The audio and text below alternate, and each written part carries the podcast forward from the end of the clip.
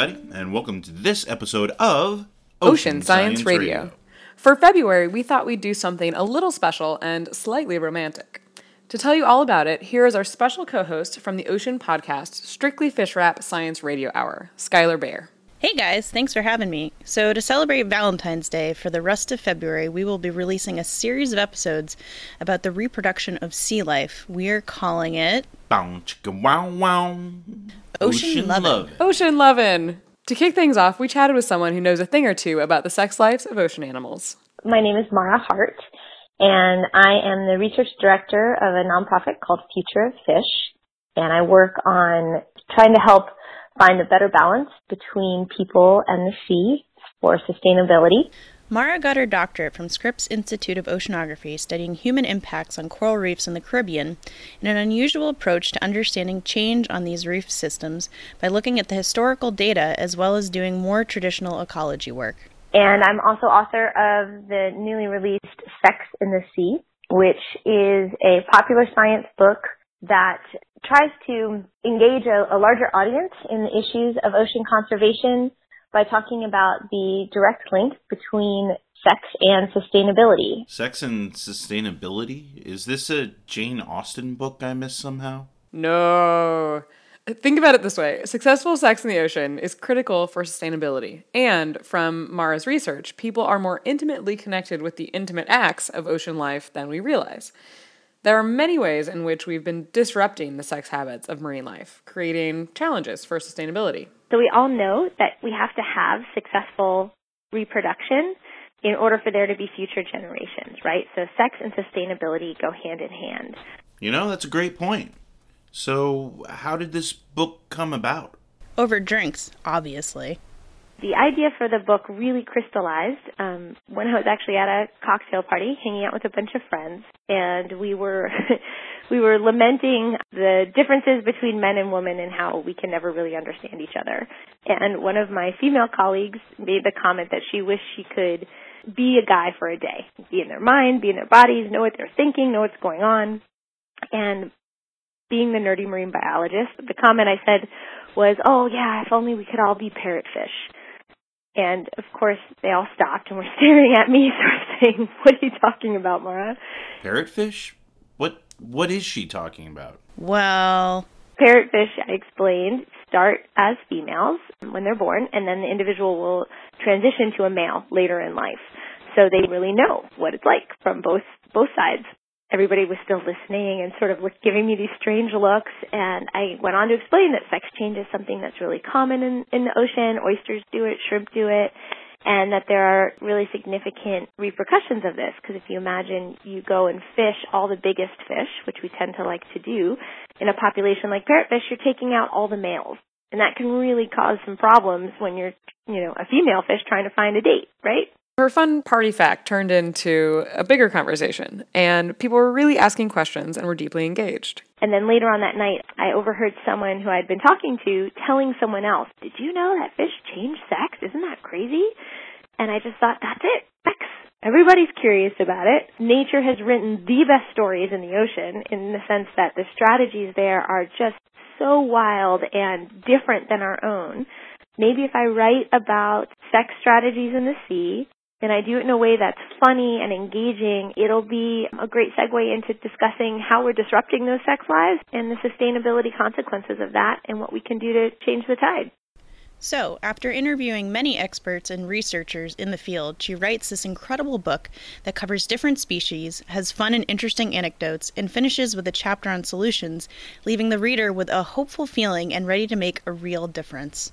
The book has a recommended soundtrack to get you in that ocean-loving mood, and was even on the Oprah Winfrey recommended reading list, which called it, and I'm quoting here, an oceanographic Kinsey report detailing the wet and wild world of aquatic coitus.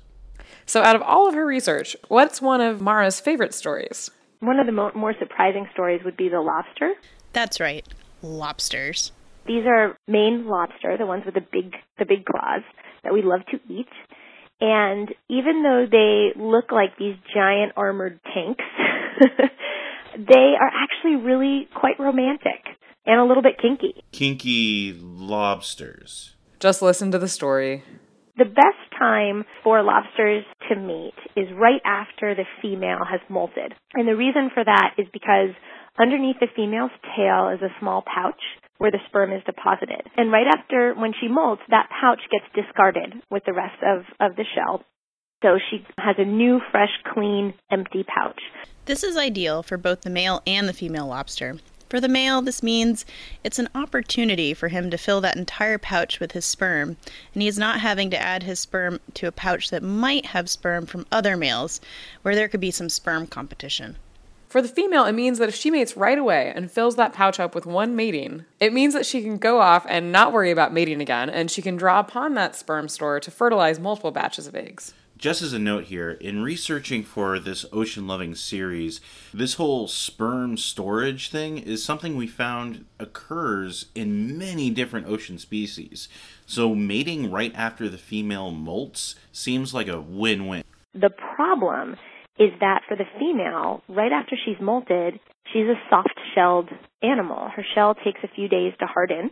She can barely even stand up. So she's extremely vulnerable. And male lobsters during mating season are complete brutes.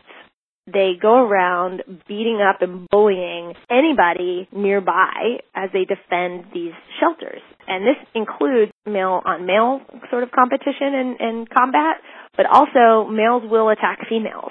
So the female's in this predicament where she wants to be near the biggest, baddest lobster on the block because he's probably got the best den. But he's also the toughest guy, and she has to present herself in this extremely vulnerable state. So what she does is she will approach the den of, of this dominant male cautiously, and she will sort of peek her head into the entranceway and shoot a stream of urine into his front door and then book it out of there before he can retaliate. And she'll keep marking her territory day after day after day. Lobsters are weird. And by about a week, this pee really is like a love potion. The the scent of her sort of becomes intoxicating enough to him that it calms him down, and it really transforms him into this receptive lover. So after a few days, he actually welcomes her into the den.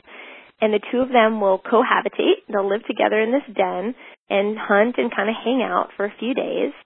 And then, right before she can tell that she's going to molt, like within a few hours of molting, she goes around the front of the male, and they go through this really cool process where he bows his head down in front of her, and she stands up on her walking legs and takes her big claw, and she taps him on one shoulder and then the other, and they call it knighting.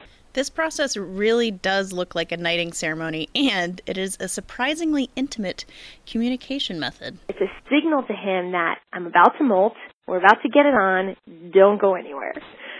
She then goes to the back of the den, he follows her, and as she molts, he kind of stands guard over her. And here's where it gets tender.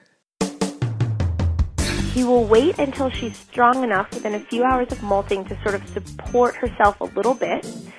And then he goes behind her and he will roll her onto her back and cradles her in his walking legs. He braces himself on his big tail and the two big front claws and then lifts her up so that she's sort of lying in the hammock of his little walking legs and holds her up against him, and then they mate there, belly to belly. So it's this really kind of uh, sort of salty and sweet combination of a of a kinky golden shower sort of approach, and then this very, very romantic, gentle sex act. All right, that is rather sweet and kinky. So, we got lobsters down. What do we have next? Next up, the ever-curious stomatopods. Stomatopods? Commonly known as mantis shrimp. Ah, gotcha. My name is Roy Caldwell. I'm a professor of integrated biology at the University of California at Berkeley. Roy studies crustaceans and octopus, but he's also been fascinated by stomatopods, or mantis shrimp, with good reason. The thing that's most unusual about stomatopods is the uh, striking appendage that they've evolved. It's one of the most potent mechanical weapons in the animal kingdom, and uh, they're capable of killing an opponent in a single blow. Just about every aspect of their behavior has evolved around this deadly weapon system, which was initially evolved probably for feeding. They smash up prey and stab fish, things like that. The mantis shrimp's claw is so powerful But does it ever come into play in mating? It does come into play, but oftentimes if things aren't going well and the male and female can't quite get together, they'll strike. Usually the female will strike the male, but sometimes the male will strike the female. But it's usually a weaker strike, uh, not full out. It's more of a tap. But wait, there's more to mantis strip mating habits. There are species of mantis shrimp where males decorate the entrance of their burrow. Only males do it, and they pick up shells or pieces of colored pebble and line the entrance of their burrow. This is a big species about a foot long that lives in Southern California called Hemisquilla ensigera, or Californiensis. It's a very unusual stomatopod in that the males also have the ability to produce a song. It sounds like a low rumble, and we think that they call to attract females. There may be even a possibility that they uh, chorus like frogs. The way they produce it is to vibrate the carapace, so it's a very low-frequency sound. It sort of sounds like... That is pretty cool. But we should also remember another amazing thing about mantis shrimp, their fantastic vision. They have incredible sensory capabilities. They have the most complicated eye in the animal kingdom. They have individual recognition uh, based on chemical cues and visual cues. I've spent the last fifty years sort of looking at how animals evolve, and one of the features that's unusual about them is the ability to see circular polarized light. Okay, to explain circular polarized light, we're going to have to drop some physics on you. As you may know, light is comprised of particles called photons. In addition to having a wavelength and a frequency to describe the motion of a photon, some also spin as they travel in either clockwise or counterclockwise directions. Think of circular polarization as two linearly polarized light waves, one horizontal and one vertical. Put together, it causes the spinning effect. The only way humans can see this type of light is through special filters. In fact, very few animals that we know of can actually see this type of light. Just a few beetle species and mantis shrimp. But what does the fact that a mantis shrimp can see this type of light have to do with mating? Apparently, mantis shrimp don't only see circular polarized light. They also produce it. The males have a large keel, or almost a sail-like shape, on the telson. And it's about three times larger than the females. And it uh, reflects circular polarized light. Since stomatopods are the only animal that can see it, and the only animal that probably produces it, is probably the most private communication system known in the animal kingdom. And we think it's involved in signaling, uh, I'm a male, I'm a female. That sort of communication is very helpful for mantis shrimp to find a mate in the wild. I mean, imagine looking across the coral reef and seeing a light that only you can see, like, hey, how you doing? So, who's up next? My name is Amanda Vincent, and I'm a professor in the Institute for the Oceans and Fisheries at the University of British Columbia. I also direct a marine conservation team called Project Seahorse. Awesome! I love seahorses! Seahorses are these, these super funky fishes. They have this head of a horse, and they have a tail that's like a monkey and can grasp things. They have no teeth and no stomachs, but they're voracious predators. They they suck all sorts of tiny organisms as they're passing, tiny animals. And then they have this crazy reproduction where only the male gets pregnant. Wait, the males get pregnant? Yes, indeed. In fact, the family Syngnathidae is one of the only species that will carry a brood pouch to term. A really cool aspect of seahorse mating is that every day they engage in a sort of dance. Like underwater pirouettes and pas de bourrée? And they have this complete ballet. And then eventually the two of them rise through the water column, and the female inserts an egg depositor, a bit like a penis equivalent, into the opening in the male's brood pouch, and she transfers the eggs over in an intimate locking, and the sperm are added at the same time so that the male really knows he's the father. And that's probably one of the reasons why male seahorses are prepared to invest so much in their brood and go through a full pregnancy, because they're really confident that they're the father of these babies. But wait, there's more. What I'd overlooked or nobody had realized was that seahorses form permanent pair bonds. The male and the female dance together every morning and are together for many, many months, even many years. So the only competition for mates happens right at the beginning of the season when nobody's been reproducing. And in fact, the males still are more competitive to get their mates at that time than the females are. Please let me carry your eggs. Let's mate for life. But only if you show us your awesome dance moves first, Andrew.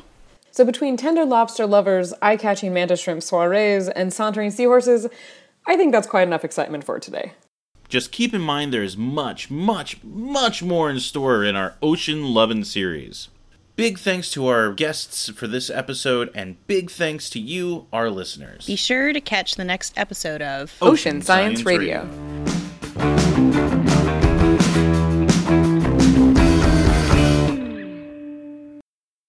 Ocean loving, loving me some ocean loving. I can't believe we're doing a whole series about this. The puns will be never ending.